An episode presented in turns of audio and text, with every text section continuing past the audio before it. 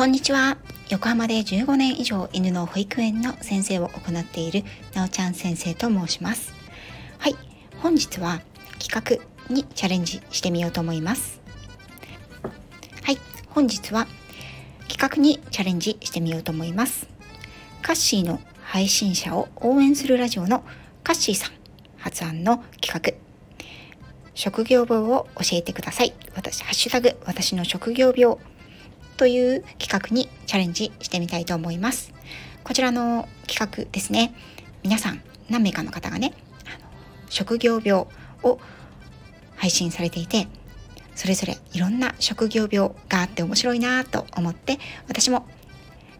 配信してみようと思いました。私はね、あの皆さんご存知のようにワンちゃんの仕事を長くしております。ドッグトレーナー、そして犬の保育園の先生ということで私の職業病といえばズバリですね犬を見ると犬を分析したくなってしまうということなんですね。うん、これはですねあのまずは街中で見かけるワンちゃんですね。そのワンちゃんを見るとうんあの子は、えーとまあ、もちろんね犬種あれは何犬だろうとか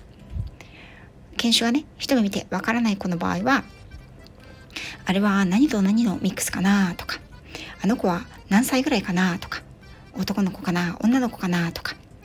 どういう性格なのかなちょっと怖がってるなとか、ああ、の子はまだ若いなとか、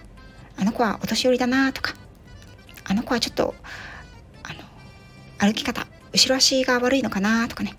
あ腰が悪そうだなとかね、うん、あとは姿を見なくても声ですね。どこかでワンちゃんがあの吠えている声がするとあ犬が吠えてると思った。らあ小型犬が吠えてるとかね。あれこの声は中型犬ぐらいかなとか。あこの声は要求声だなとか。あこの声は怖がってるんだなとか。あこの声は怒ってるんだなとかね。病気ですね。はい。あのあんまり別に特に声に出して言うってことはないですよ。うん。ただただ心の中で、はあ、こういうワンちゃんが吠えてるなっていうのを、あのー、感じているわけです。はい。ね。それとですね、テレビとか、あの、映画とかでですね、その中でもワンちゃんが出てくるテレビとか映画とかあるじゃないですか。うん。あれはですね、どこからどういう角度でどういうトレーナーさんがあのどういう指示を出してるんだろうっていうのが気になっちゃうんですよね。ああ今あっちの方面からあこっちに向かってくるように指示を出してるのかなとか、うん、あのどういうふうにトレーニングをこのワンちゃんはあのされてきてるのかなとか。特にね映画なんかはねそれが気になりすぎて本編が映画とかドラマはねあの動物さんが出てくる映画とかドラマとかあるじゃないですか。そういうのはねあのそれが気になりすぎてあの本編が入ってこないっていうことがね時々あったりします。はい、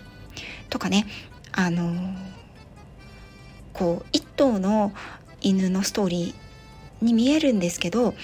うんと途中でねあワンちゃんが変わってるとかね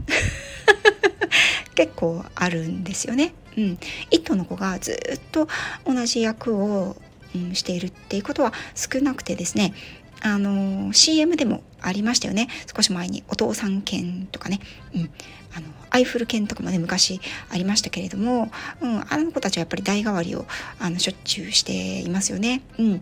でああ今度の子はあのこういう子なんだなとか。ちょっとここが前の子と違うなとかね、うん、そういうふうに見てしまいますね。うん。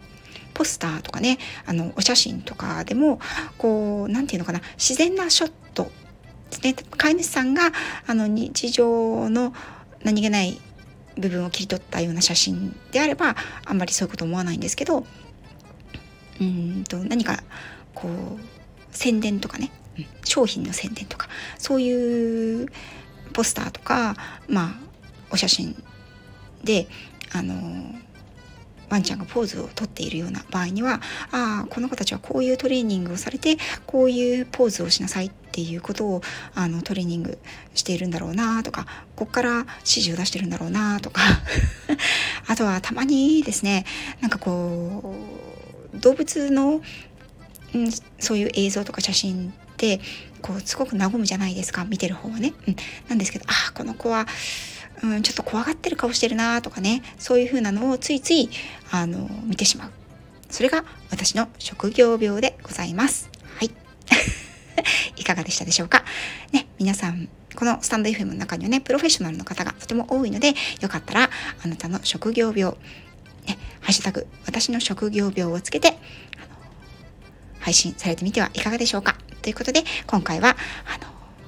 ハッシュタグ私の職業病という企画に参加をさせていただきました。カッシーさん、参加をさせていただきましてありがとうございました。